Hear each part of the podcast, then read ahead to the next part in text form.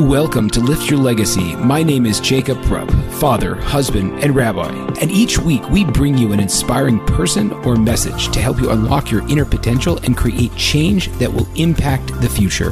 Thank you for listening, and let's get to it. Okay, well, thank you very much. I've taken a little bit of a hiatus on the podcasting because, just thinking about things and how I wanted it to progress. I appreciate tremendously all of the ongoing support. And we're switching the format a little bit. There will still be some interviews, but I'm also transitioning to providing some of my own content. So what you should hear for the next couple of podcast episodes would be more personal stuff, a little bit more teaching, and hopefully different ways I can deliver value to you. As always, I really value your input. And if possible, I would appreciate if you would reach out on any of the social channels or just email me, rabbirupp@gmail.com or jrupp@h.edu, and provide some suggestions for me of how I could better serve. And one of the things that I'm hoping you will see at this point is that we are extremely focused on living a better life.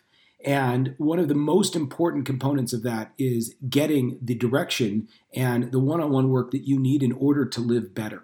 So I am a strong proponent of coaching. I do a lot of coaching myself, and I would encourage you, if you're listening to this, to please do what many other people have done. Reach out. Let's have a conversation. There's no obligation to you whatsoever to see if we might be a good fit to work together. And if that might not be the case, I would be thrilled to introduce you to any of the multitude of options and networks and people that I know who could provide that help. So again, please reach out via social channels, whatever it might be. I don't think I'm too hard to find. Certainly not, I hope. And and let me know how I could be of benefit to you. Thank you so much. Do you ever find yourself thinking like, I should be at a different place than I am now? And that manifests itself in a multitude of different ways, specifically that you're worried about oftentimes, or we are worried about, maybe I shouldn't be here, in the sense that, we call it on one end the imposter syndrome. So you find yourself in a situation where you're looking at your life, you're looking at the people that look up to you, you're looking at the friends that you have, or maybe the business opportunities in front of you, and you say to yourself, like, if anybody knew like me, they would right away write me off. And we are deeply worried that people are going to find out, so to speak, who we truly are and what our capabilities are. If only my kids would know, if only my wife would know, if only my business partner would know, all the clients that I work with, right away, they'd sort of write us off. So that's piece number one. That's how it manifests in the first place. It's like, we have this sense, this concern, we call it the imposter syndrome, that I shouldn't be where I am. And that means I'm above where I should be. And if only someone would figure out where I actually am, so then, then I'd be dragged back to reality. And the scary thing is, for a lot of people, we spend a lot of our time as children feeling like we want to get to a certain place, but we never really appreciate the process. And then we sort of look at our life and be like, wow, all of this stuff that I thought I wanted, or that I, hope to get to one day, when I benchmarks that I've set for myself, when you actually get there, you kind of look around and you say, I shouldn't be here. I didn't, I got lucky. I put in the work, all of that kind of stuff. So the first concept is this idea of an imposter mentality.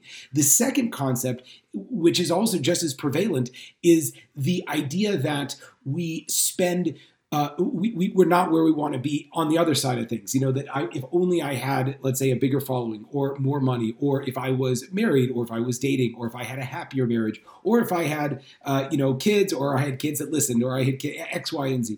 So a person finds themselves at any given time of the day, or let's say a lot of people find themselves at any given time of the day, sort of cycling between, on one hand, I'm not good enough to be where I am, and on the other hand, I wish I was somewhere different.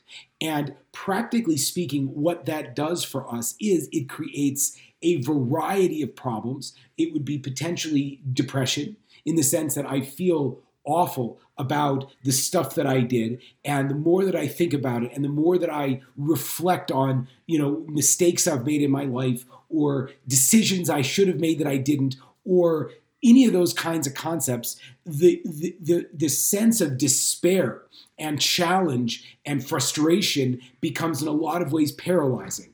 And on the other hand, when you think about, you know, where's this where anxiety comes from, is if you think about the future and you think, well, if I want to do that, there are a multitude of things I have to do, and I'm completely unqualified to do all of those, and there's no way I'm going to be able to figure it out, or it's going to take too long, or I'm not going to be able to build, so to speak, in the place or the systems, or find the team, or find the financing, or find the support, any of that kind of stuff. So when we start to develop a vision for what we want with our lives, we're overwhelmed by all of this stuff that we don't know or that we don't think we can have right now.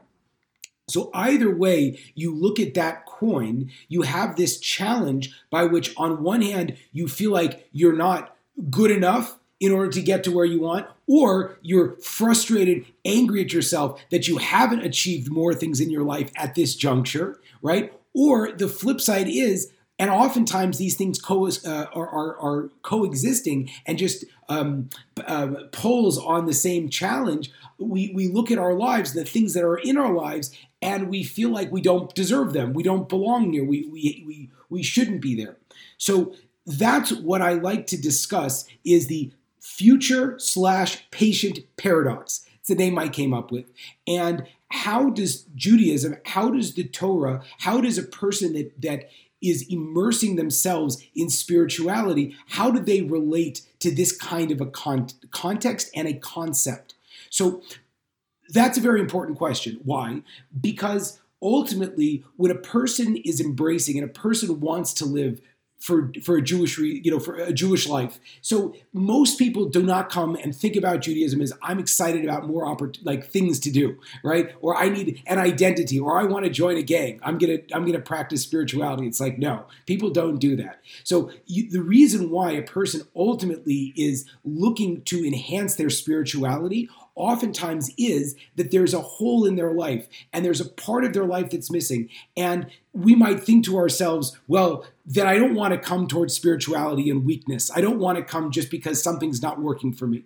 And I think that the first thing that a person has to consider is that with the right mentality, if we're able to be completely focused on where we want to be in our lives, we want to pick up cues from what's going on in our world to go in, to be deeper, to think more. And so if a person goes through their life and essentially is just bounced from one problem to another, they're always going to be reactive. There's a very fundamental Jewish book that gives the analogy of a wicked person. And again, pay close attention to this concept because it's fascinating. A wicked person is like a tree, right, that has little roots. And a wise person or a good person is like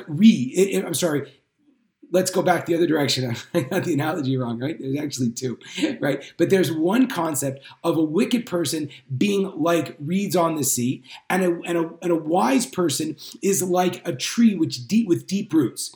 And what is the difference? That a wicked person, a person that doesn't have a centering, they're blown around by everything. Every single environment is going to push them in this direction or that direction. And on the flip side, a person that is deeply rooted is able to stand through all of the storms. And what's their foundation? It's the roots, right? If a tree has deep roots, it can stand up longer. This parallels beautifully to a concept in the early Jewish writings that speaks about that a person has to spend, just like, you know, they weren't using the example of a big building, but a person has to put down a very deep foundation in order for them to live a righteous life, meaning you cannot go up without first going down deep and setting up all of your fundamentals. So there's a basic principle as a person goes through their life. Are they going to be bounced from here or there? Or are you going to set up roots so that you don't move as life comes towards you? Now, as life comes towards you, what are you supposed to do? So either you can say, well, I'm going to go here, there, whatever, and I'm just not going to really have any kind of firmness in terms of how I go about my experience in life. Or what we could say is that I am going to develop tools where I'm going to build myself, and that the things that come into my life, I'm going to utilize them as indications of things or opportunities or places that I could grow. That's why we say, famously, on Shabbat, we quote one of the verses in Psalms, and it says that a righteous person is like a palm tree. What does that mean? So if you look at how palm trees, I don't know about this anymore, but back in the old days when I lived in California, right? So if you look at a palm tree, there's like different rings and going up, right? So the idea of a date palm, right? Which is that one builds on the other. So there's a concept that a person goes through life and they stay the same, but they are able to utilize experiences that come into their life to indicate to them what, where, or how they should grow. So a lot of times there's a principle and a premise out there that I shouldn't, kind of turn. Again, it's a fascinating concept that we in the West build and deal with, this idea of a self-made man, that ultimately, and again, this is a fascinating idea, right? That we think that I should be strong enough, I should be good enough, I should be able to figure all this stuff out myself. And really that's a fallacy. Why? Well, before we get to the fallacy, what does it practically mean? Practically what that means is that if something happens in my life and I need to seek outward support, or I want to go back to my roots and I want to, kind of seek out Judaism or connection or any of these kinds of things because of something bad that happened in my life, we look at that as a sign of weakness. Like, oh man, you weren't strong enough to go through your life without any of this support. And the answer is like, no, not at all. If you're a deeply rooted person, you have developed the ability to see the challenges in your life or the opportunities in your life as indications for how or where or why you should grow. And so that's a fascinating concept. So if a person is approaching spirituality, growth, because something's gone on in their life, and they're able to think to themselves, maybe this is an opportunity for me to grow, right? So then they can come to that not with all of the negativity that a lot of times we attach to when you're trying to reach out, but rather we can come to it with a sense of appreciation that, wow, this happened in my life, and now let me look at it. I'll give a personal example in my own life, which was that, the biggest thing that drew me initially to Judaism was that I saw married couples who were 50 some years old or less that were speaking nicely to each other. Now, as a person that grew up in a home where I didn't see that, I was deeply affected by that. And I thought to myself, even if this whole system's not true, I'll buy into the lifestyle because I want that level of harmony, of marital connection. Now, what's really interesting is I found out retroactively, again, you could ask two questions on that, and I'm very open about this. On one hand, you could say, well, just because you saw that, does that mean that everyone in that system has it? And the answer is like, well, obviously not. And the other side was, if you were just triggered by that, there was a part in your past that drew you to this other side. Is that a good reason to do something? And on the other hand, you could say yes, no, whatever it might be. So watch this is a phenomenal concept. Is ultimately you want to use your life as an indication for where you go. And so often we spend time trying to figure out, what are my next steps? And you're looking out on the horizon. But the flip side is that that's not the place that you should look. You want to learn how to look inside to yourself and be able to check in with yourself and say, where am I now? What do I need now? And then once you sort of know what you're looking for, then you're able to chart the course in which you are supposed to go. So let's go here. So we mentioned that the person has a challenge in their life, which is often they don't feel centered. And again, literally it's a manifestation of that same concept that we just discussed. The idea that I'm looking outside in the world for where I'm supposed to go, which naturally means that I don't feel confident with where I am right now. Right? So if that is the case, we mentioned it will manifest in one of two ways and oftentimes simultaneously. You'll either think you have imposter syndrome, I don't belong in this position, I'm not good enough for this position, or it will manifest in a sense of frustration that I'm in the situation I am now. I'm supposed to have done different, if only I hadn't, all of these kinds of concepts. So this is where a person could turn to Judaism, could turn to spirituality, and start to look at what are the principles that this teaches in order to deal with this exact challenge. So let's start with the fundamentals. The fundamentals is, we say in Hebrew, there's a word, the word for speech is the same as the word for thing.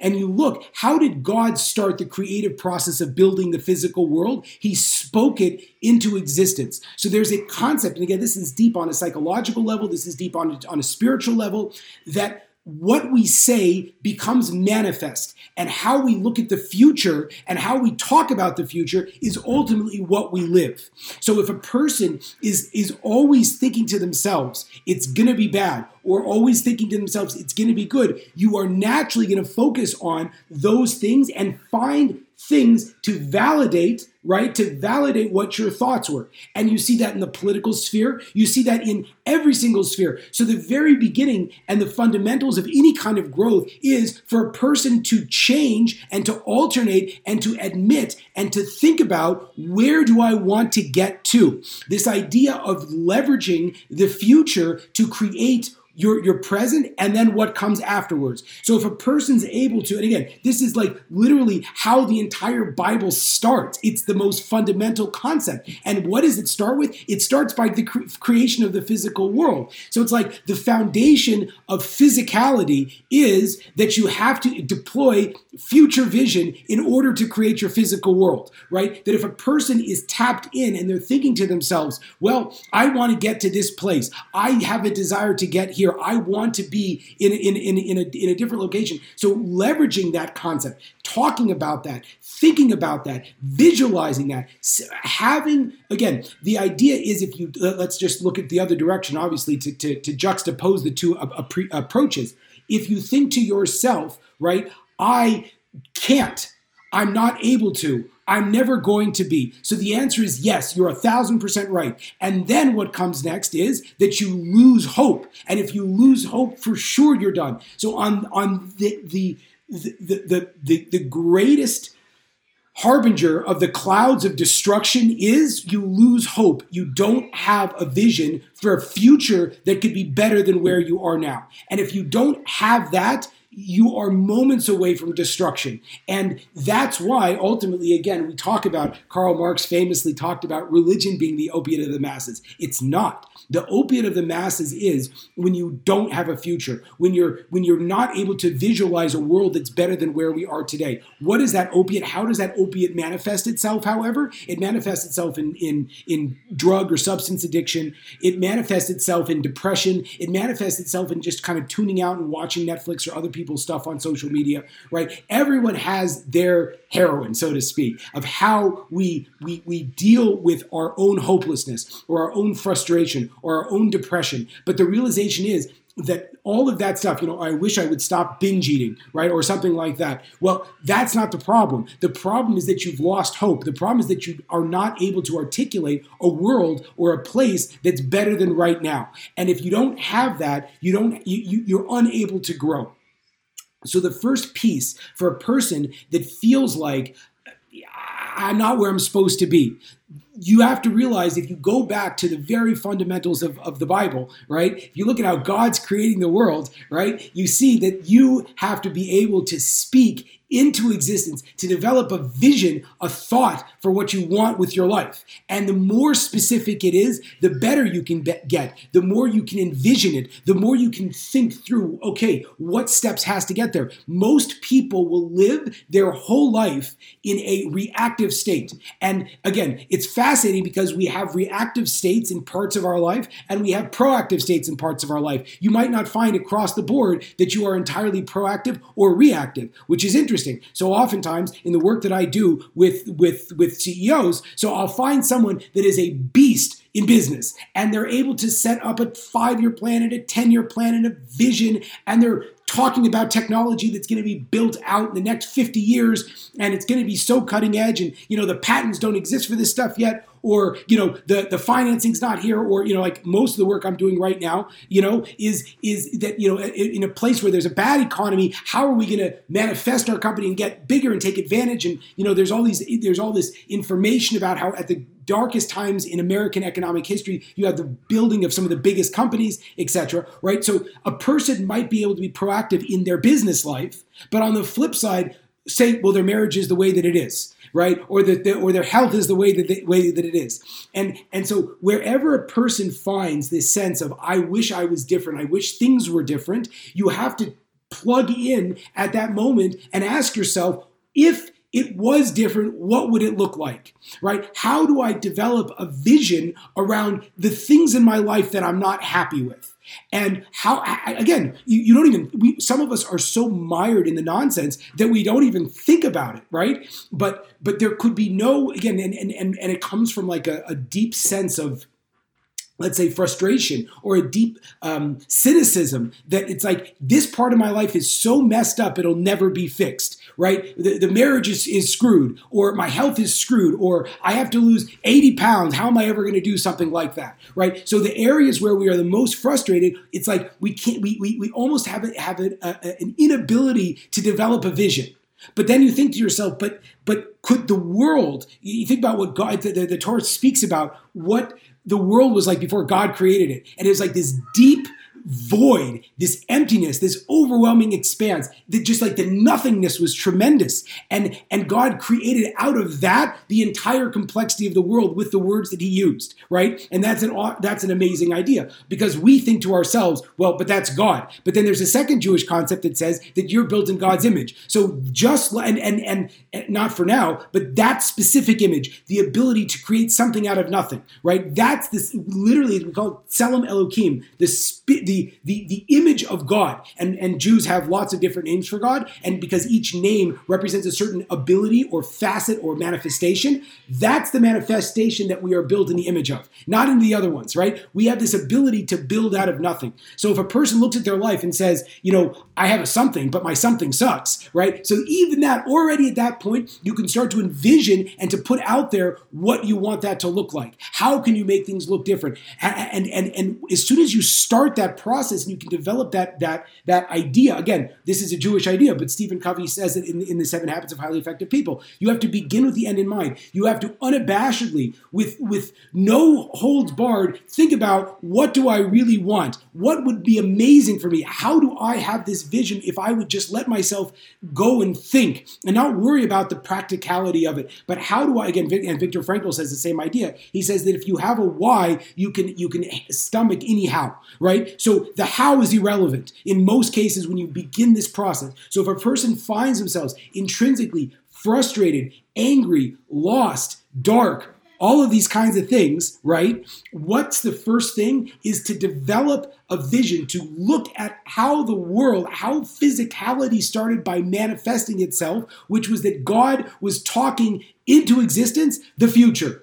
Right? That was his idea. He built time, and then he built physicality. And so when you have time, you have a future. And when you have physicality, you have what to build with, right? So that's this concept of leveraging and borrowing and building your future. So if a person says to themselves, right? Again, even if you look at that sense of the imposter syndrome, so to speak, right? Where you're thinking to yourself, God, I don't belong here. This is super awkward. If people felt like, if they knew like who I am or what I'm doing, I would never be able, I couldn't be this person, right? If even that concept, you start to think to yourself, I want to imagine that I could be in this position where I feel good enough about myself, that I could just focus on the people I'm serving, or I could just do my best job. And then you start to envision, what does that look like? And do you feel comfortable in that place? And how does that whole thing work? So that's the first piece, is that you have to develop a powerful idea for what the future is supposed to look like.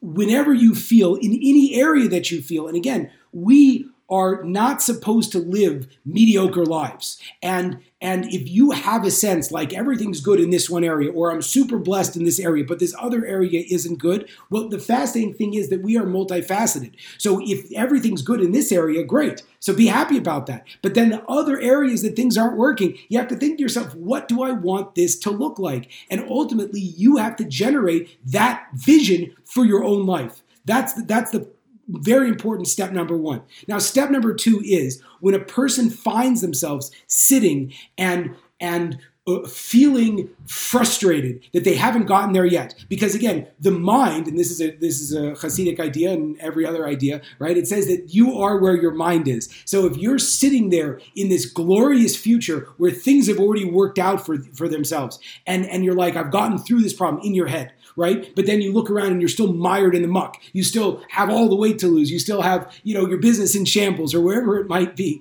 right? So you have a tendency to get very, very frustrated. And also from that concept, you have to build from the physical world, which is the physical world is an organic process. Everything is organic. And it's fascinating because we have a holiday, one holiday a year, the holiday of Passover, where God, so to speak, jumps and breaks through nature. But if you look at the rest of the world, and even immediately following the Passover holiday, what you see is that there is an organic process that a person has to go through in order to change their environment. And nobody likes to see that, right? Why is the diet industry a multi-billion-dollar industry? Why is everyone, all these coaches online talking about buy my program for $3.95 and you'll never need another program again, right? The world is so rife because we so hate, on one hand, that process. This process that we're thinking to ourselves, I have to sit down and I have to do the work and I have to learn how to be patient, right? Everybody in every area of every component wants to find that magical pill. And there are so many witch doctors and there are so many people out there of every stripe, colors, that wear every kind of outfit that want to promise or talk about this fact that if you just come, again, I've been targeted by a certain kind of Facebook ads. It's like,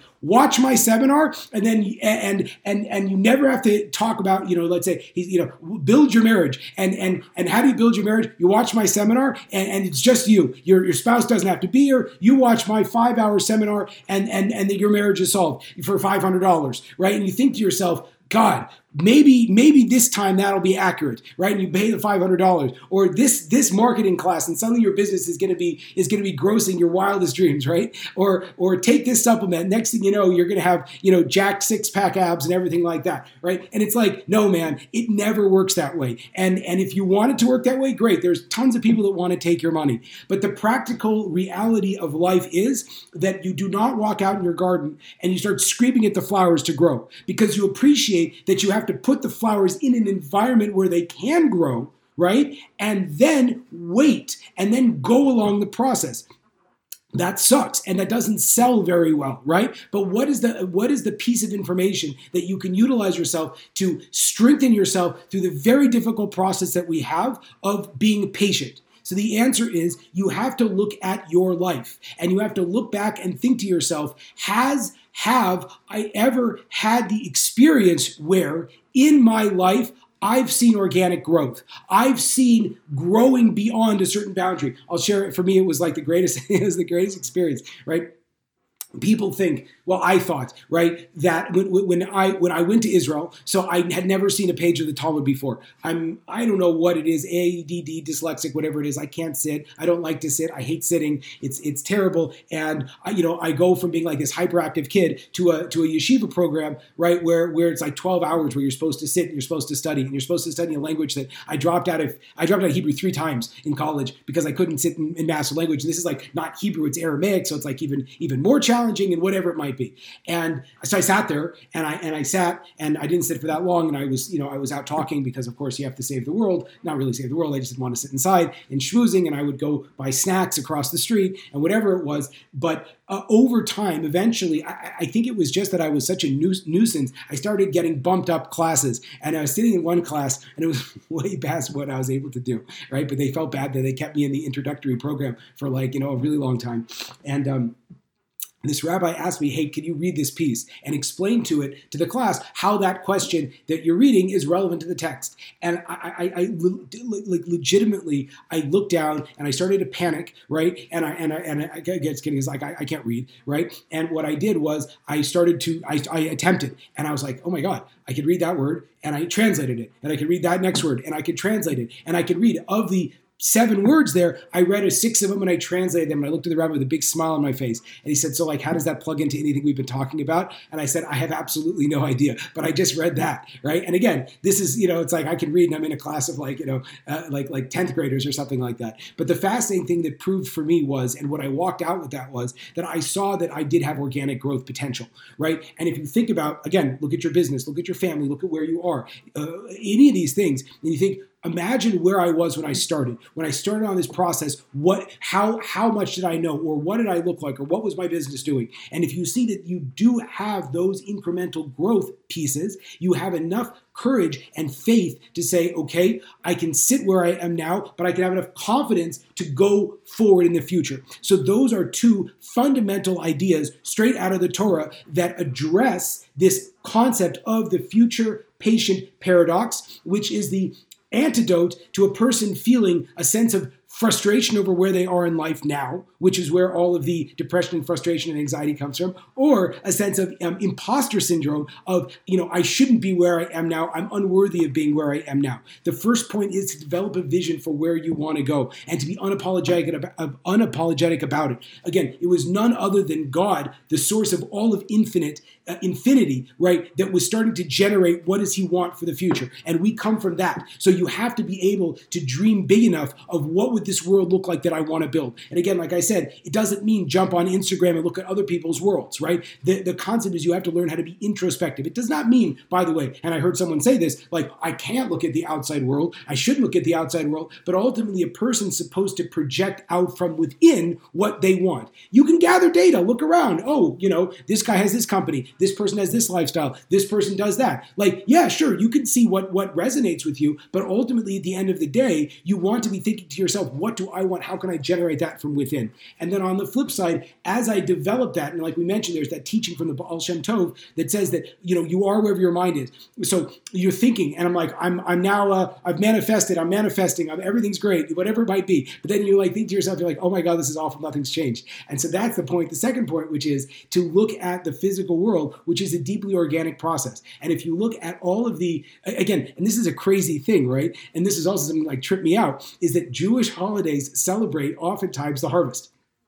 All of the different holidays are celebrating different stages in the harvest. And it goes over an entire year. And it's a progression. And you think to yourself, like, why in the world? Again, there's a cynical point, which is that, like, okay, well, like the Jews, like all the other ancients, were celebrating nature, right? And that's a really deep idea, because we don't celebrate nature. We live in a world where we think nature shouldn't exist, and therefore I'm going to eat this diet product, and next thing you know, I'm going to have dropped 80 pounds, right? And again, this is like a curse of our times. That, and again, does it come from the 1960s? I have no idea where, but we have this sickness within us that a person thinks to themselves, the ancients didn't know as much as we know now. And you're right, they didn't have an iPhone, but they knew a lot more than that. What did they know? There's a principle, there's a spiritual quality, there's a piece of tremendous wisdom when it comes to learning to celebrate the different stages in the natural process. If you think about a harvest, there's the planting stage. You need to enjoy the planting stage.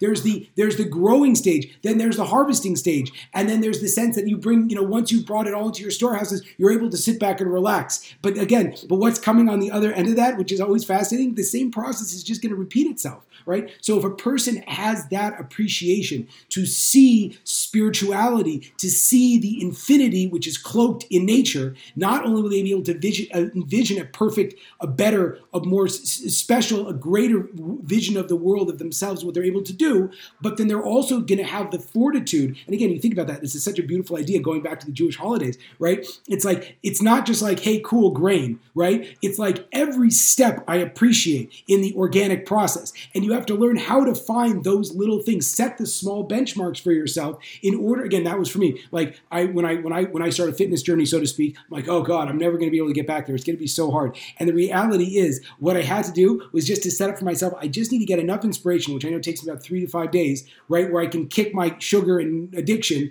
so that I can get motivated to start exercising. So instead of being like, I have to be inspired for 6 months or 6 weeks, whatever it might be, it's 6 months, right? I just said, I need to get through 3 days where I can click in. So it's, again, that idea of celebrating the natural process, but also putting in easier check marks to and celebrating those check marks amongst the way. So those were the two concepts that I hoped was relevant in order for a person to kind of break through this limiting, this limited mindset that plagues so many of us, and this frustration in the fact that we just want to be different already, and like, why is it taking so darn long? And also this idea that I can't even imagine. Again, most people, right? They always ask. They think to themselves, I can only imagine a situation that's a little bit bigger, a little bit less bad, right? That I suffer a little bit less than I am today. And that's totally not the way that Judaism looks at anything, right? And that's not the way that any inventor or innovator looks at anything. Because if you want to just be a little bit better than today, right? So like, you're probably not going to be. You have to imagine what would be the best case scenario here. And then how do I walk it back and create a process? And you're right. Maybe the net result would be that your day is just a little bit better. That's the whole concept of if you shoot for the, again, I think it's probably Kanye West that said it, but if you shoot for the moon, you might land on a star. I know that astronomy-wise, that's not true. But setting your big vision, and in order to bring yourself out of the to move the needle a little bit, you have to set a big vision. So I appreciate very much. I hope this was valuable, and thank you so much for listening. There you have it, folks, another inspiring episode. If you enjoyed this, I ask you to please share this with your friends and to like us over on Rabbi Rupp through Facebook or on YouTube. And the more that we're able to get these important messages out, the more that we can really make an impact in the world. So I encourage you, please, to stay tuned. We have a ton of amazing speakers coming up, and also to tell your friends about it. Thank you very much.